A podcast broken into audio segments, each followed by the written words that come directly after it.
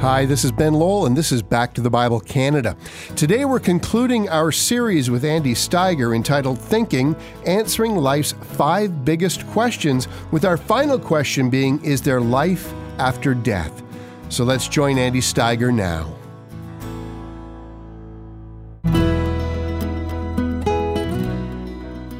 Hi, it's Dr. John Neufeld here, and I'm in studio with Andy Steiger, who is the Director of Apologetics Canada, and we've had a wonderful week of discussing various issues in defense of our faith.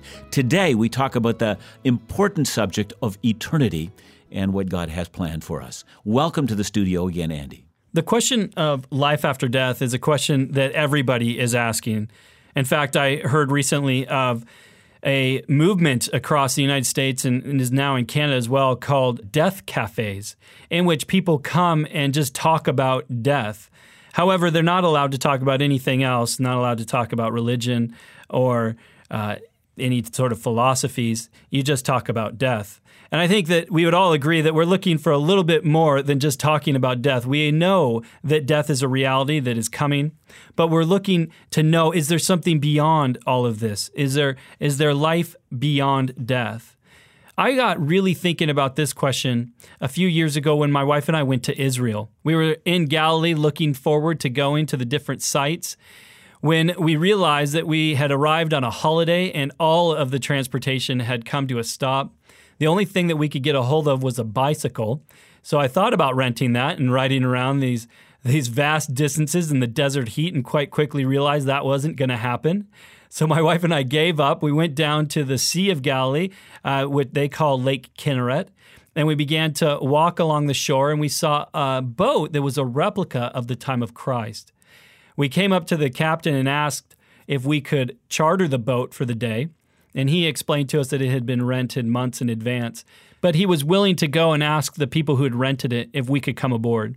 Now, I didn't want to be an imposition, but I thought, wow, I got nothing else going today. So let's give that a shot. He came back with a man from South Africa who said that we could come aboard, but that things might get a little weird. And I thought, okay, that's interesting. And then he said, things might get a little crazy. Now, at this point, I was just curious of what was weird and crazy. So my wife and I said, sure, let's do that. So we got on this boat and set sail for the middle of the lake, and we were kind of sitting far away from everybody, waiting for the weird and crazy to happen.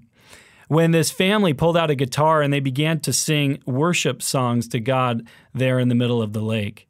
We quite quickly realized that this was a crazy, weird Christian family and asked if we could join into their amazing worship time. As we did that, they asked us what we had going on that day, and we told them that the transportation had put us at a stop and they said, Well, we have a 15 passenger van waiting for us on the other side of the lake. Would you like to join us as we go tour the Bible sites today?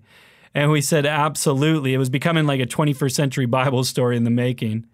We went to the other side, got in the car with them, and they drove us around to the different sites, explaining to us that they were leaving the best for last. The last site was the one that they were looking forward to the most. And as we got out of the van, they went to the back. Uh, this young man, he was 22 years old, named Wesley, went to the back with another of the brother in laws, and they pulled out a wheelchair. He put it on the ground, and I was expecting Grandma to sit in it, but in fact, Wesley sat down in the chair. I noticed around me that the family was starting to cry, and my wife and I were really confused. We hadn't noticed anything unusual that day. They began to wheel Wesley down to the, the lake, and one of the brother in laws came beside us and said, You're probably wondering what's going on. My wife and I said, Yeah, we are. They said, Well, Wesley was diagnosed with cancer, and he has about three months left to live, and this was our last vacation with Wesley. And we were looking forward to this day, and this was the day, and this was the spot that they had decided as a family that they would say goodbye to Wesley my wife and I began to realize how incredible that was that they had invited us in this incredible day. But I was also curious why this site was so important to the family. As we got down to the lake, I even saw a plaque on the ground that said, This is holy ground. And as the dad opened his Bible up to John chapter 21 and began to read the scriptures over his family, I quite quickly realized that this was the spot in which the apostle Peter had met the risen Christ there on the shores. As he reinstated him, asking three times, Do you love me, Peter? And each time Peter saying, You know that I love you. and Jesus giving him the command to go and feed his sheep. This is the spot in which we see the Peter that went from abandoning Christ. And and here you this Peter had watched as Jesus had been crucified and killed and and abandoned Jesus. But now here on this shore he is recommitting his life to Christ to the willingness to go and to serve even to his death. There was a hope that Peter had that he did not have before and what really caught my attention that day on the shore is that we saw that same hope in Wesley this is a hope that we all share together in that death isn't the end of life. But why do we have that hope? We have that hope because Jesus not only claimed to be the author of life, he not only claimed to be God in the flesh, but he demonstrated it in the cross that Jesus defeated death. And I think it's significant to understand that those disciples, they didn't just see that Jesus had returned to life. You know, it's significant to note that the disciples had witnessed Jesus bring Lazarus back from the dead. They knew that he had power, but they didn't realize that he had defeated death until when he had returned from the, the cross the disciples saw before them walking, talking eternal life. They saw a man who would never die again, and this ultimately changed everything for them. They began to live and serve and sacrifice, even to the point of death, for Jesus. Which raises the question for us How do we know that Jesus actually lived? How do we know that he actually defeated death on the cross? I mean, as Christians, the cross is the actual crux of Christianity. Everything hinges on Jesus being who he claimed to be and having defeated death so that he can bring us back into a right relationship with God. In our culture today, we live in a time in which many people will argue that Jesus didn't even exist, that he's just a myth. In fact, there's a, uh, many different documentaries that will try to push this point. But the reality is that Jesus, in fact, did exist. It's interesting that Bart Ehrman, a man who's not even a Christian, he's an agnostic, yet he wrote a book called Did Jesus Exist? And he said this He said, There are several points on which virtually all scholars of antiquity agree. Jesus was a Jewish man, known to be a preacher and teacher, who was crucified, a Roman form of execution, in Jerusalem during the reign of Roman Emperor Tiberius, when Pontius Pilate was the governor of Judea. Even though this is the view of nearly every trained scholar on the planet, it is not the view of a group of writers who are usually labeled and often label themselves mythicists. So then people often wonder okay, well, what is the evidence? So why can we be so sure that Jesus did exist and that we understand him correctly? And what we find is that yes, there are a few documents outside of the Bible that talk about Jesus and the Christians, such as Josephus or the Roman historian Tacitus and Suetonius or uh, Pliny the Younger. So we have these writings that do talk about Jesus and the Christians. However, they pale in comparison to the New Testament. One of the things that I find often as I talk with different people is that there's this hesitancy to accept the New Testament as a reliable source of history. But the truth is is that the New Testament is an incredibly reliable source of history and in comparison there are no other uh, ancient manuscripts in, in antiquity that compare to the Bible. For example, the best preserved works that we have from antiquity would be uh, Homer's Iliad, of which we have 1,700 manuscripts, and the earliest one dating to about 400 years after it was written. So that's the best that we have outside of the Bible. The New Testament, on the other hand, we have over 5,700 ancient manuscripts and fragments, the earliest of which date to between 40 to 100 years after they were written. If you were to include all the other manuscripts that we have from Latin, Armenian, Coptic, Slavic, Ethiopian, the number is into the 15,000s. The New Testament is by far the most attested ancient document that we have. That means then that if you are seeking to discredit the New Testament, historically you will need to discredit all the other ancient documents as well, because in the New Testament, we've got the most manuscripts dating incredibly early in comparison to what we find in antiquity.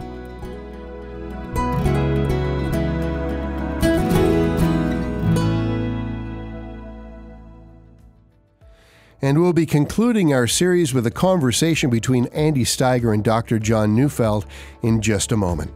You know, in 2017, Back to the Bible Canada has taken Psalm 66, verse 5, as an inspiration for ministry. It says, Come and see what God has done, his awesome deeds for mankind. The psalmist makes an invitation to know and to worship God, to understand his word of truth, and we accept that invitation by committing ourselves to discover the God of the Bible in his word. In a world of confusion and despair, we invite you to join us in inviting others, in fact, a nation, to come and see, to experience our great God of love. With your gifts and prayers together for His glory, the truth of the Bible will be heard and people will respond. Please partner with Back to the Bible Canada in support of our year end ministry campaign. Call us even now at 1 800 663 2425. That's 1 800 663 2425. Or visit us at backtothebible.ca. Now let's join Dr. John Neufeld and Andy Steiger now.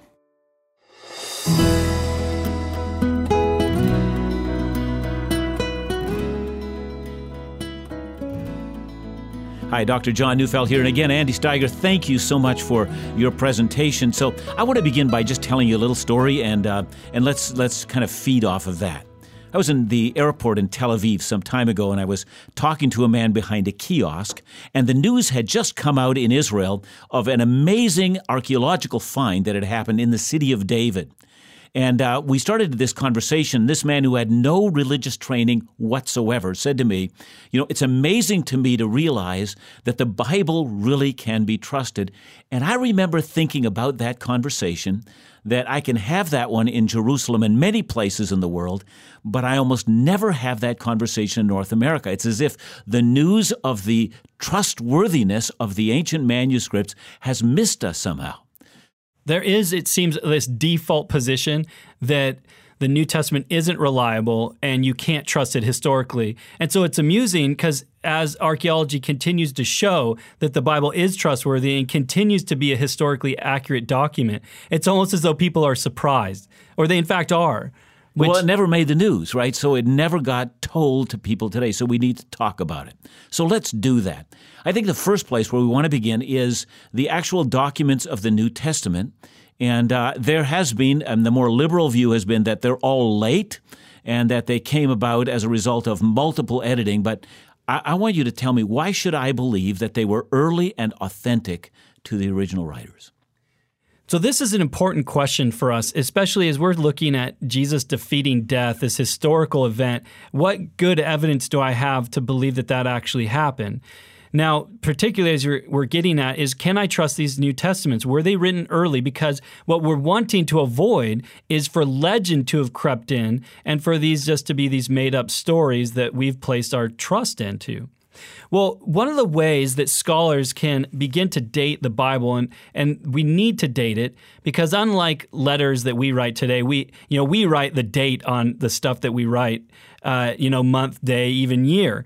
Uh, they didn't do that in historical times. What they instead would do is they would give you key events that took place as one of the ways to let you know when something happened. Or we can look at what isn't said in the document to see that if something isn't talked about, well, then there's probably a good likelihood that it hasn't in fact happened yet. This is one of the ways that we're able to date the Bible with regards to the destruction of the temple. We know that the temple was destroyed in AD 70, and Jesus even prophesies that it's going to take place, but yet we don't see in the, the New Testament where uh, the Bible says, look, Jesus' his, his prophecy was correct and the, the temple was destroyed. In fact, there's absolute silence on this. Let me give you another example of how this works. In Acts chapter 12, we read that James, the son of John, one of the disciples, was killed. So, and, and then we find out that that happened because of a time marker there around AD 44. But yet, we don't hear about the death of any of the other disciples or the more well known disciples, such as Peter.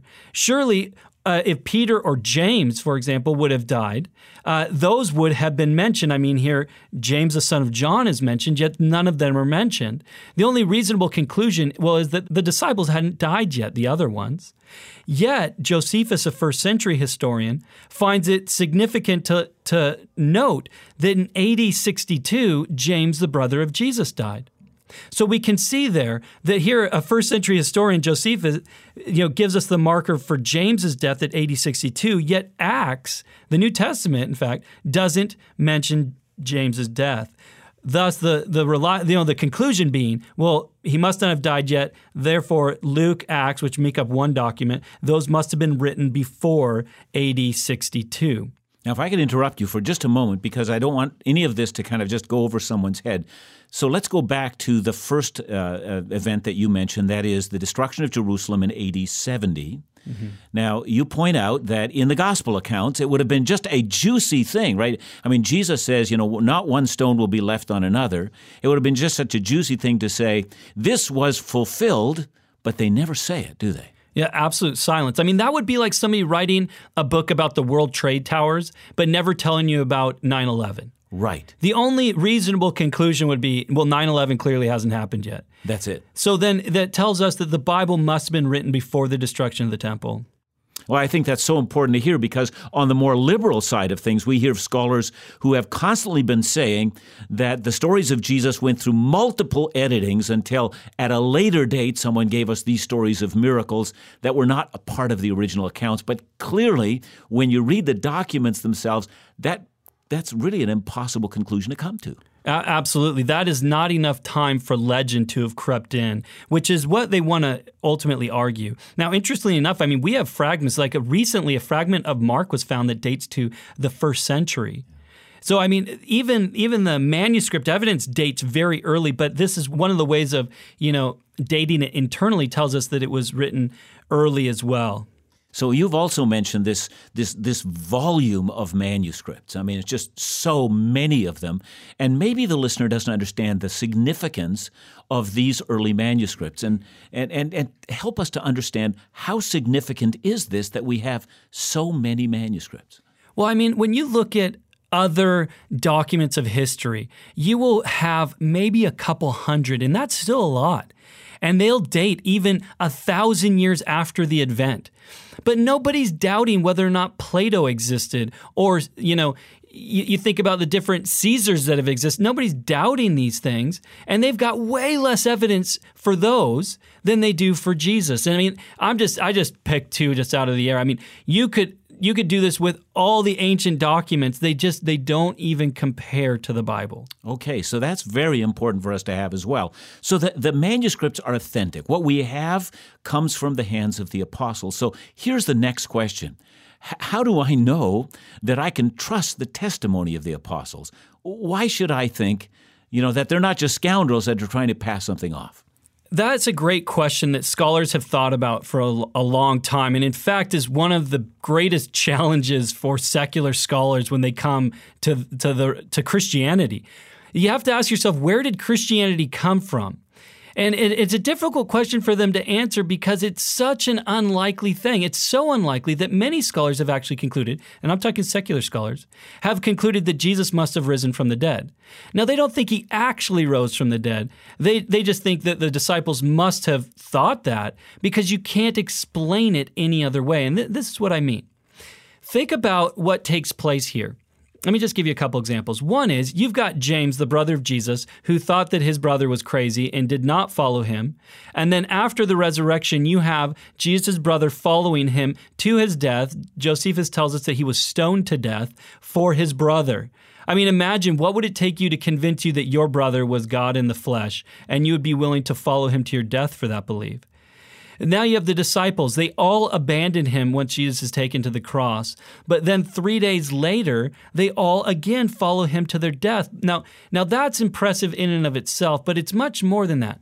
They weren't gaining any anything from this story. They weren't gaining wealth from this story. They weren't gaining popularity from the story. They were getting suffering and persecution for this story. Now, what's more than that is that beyond getting persecution, suffering for this story, we see in the disciples a complete 180 in their worldview. They went from hating the Romans to loving and caring for the Romans. Now, I wish I had time to unpack that, but when you see the wars that took place and the animosity and the hatred between the Jews and the Romans, you understand that it could only take a miracle the size of the resurrection to turn their hearts around. Yeah. So we have uh, every reason to believe that the that the uh, testimony of the apostles is true. We have every reason to believe that the writings that we have inherited is indeed theirs. So really, it all comes down to one central issue, doesn't it? And that is the resurrection of Jesus. These men who wrote the New Testament were eyewitnesses of the resurrection, and for them, that made all the difference. And that brings us full circle, and it brings us back to the question of eternity. How do you and I know that after we die, that there will indeed be a resurrection, that we will indeed live forever. Is there a confidence that we can have?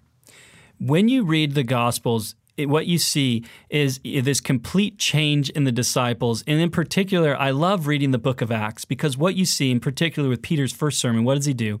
He preaches Christ crucified. And every sermon, this is this is the crux, is that Jesus lived, he died, and he rose again. And for the for Peter, for the disciples, this was their hope, firmly fixed, that because Jesus lives, that I can live too. Because he defeated death, I have hope that in him is not just life, not this that you come back to life, but that there is eternal life with him. And so this is where you have Peter saying in 1 Peter chapter 3 verse 15 as we've been talking about with apologetics that we are to be able and willing to give an answer for the for the hope that we have in Jesus Christ and for Peter for the disciples that hope was firmly fixed on the resurrection. Thank you, Andy Steiger. And I want to say to our listeners that it is very important for us to continue to have a firm foundation for our faith, that, you know, that, that there needs to be a certainty around the things that we have believed in so that you know, as each one of us are moving closer to the date of our own death, that we can know with certainty that the things that we have believed are indeed true, and that we have fixed our hope on Christ, who is the only fixed reference point in the world. So, Andy, thank you again for coming and spending a week for us here at Back to the Bible Canada.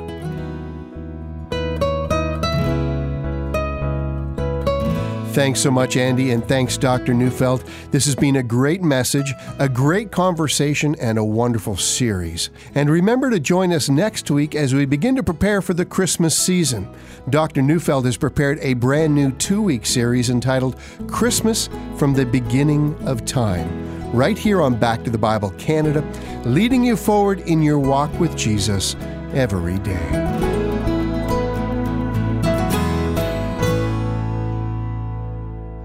Did you know your financial support to Back to the Bible Canada makes all of our programs and resources possible?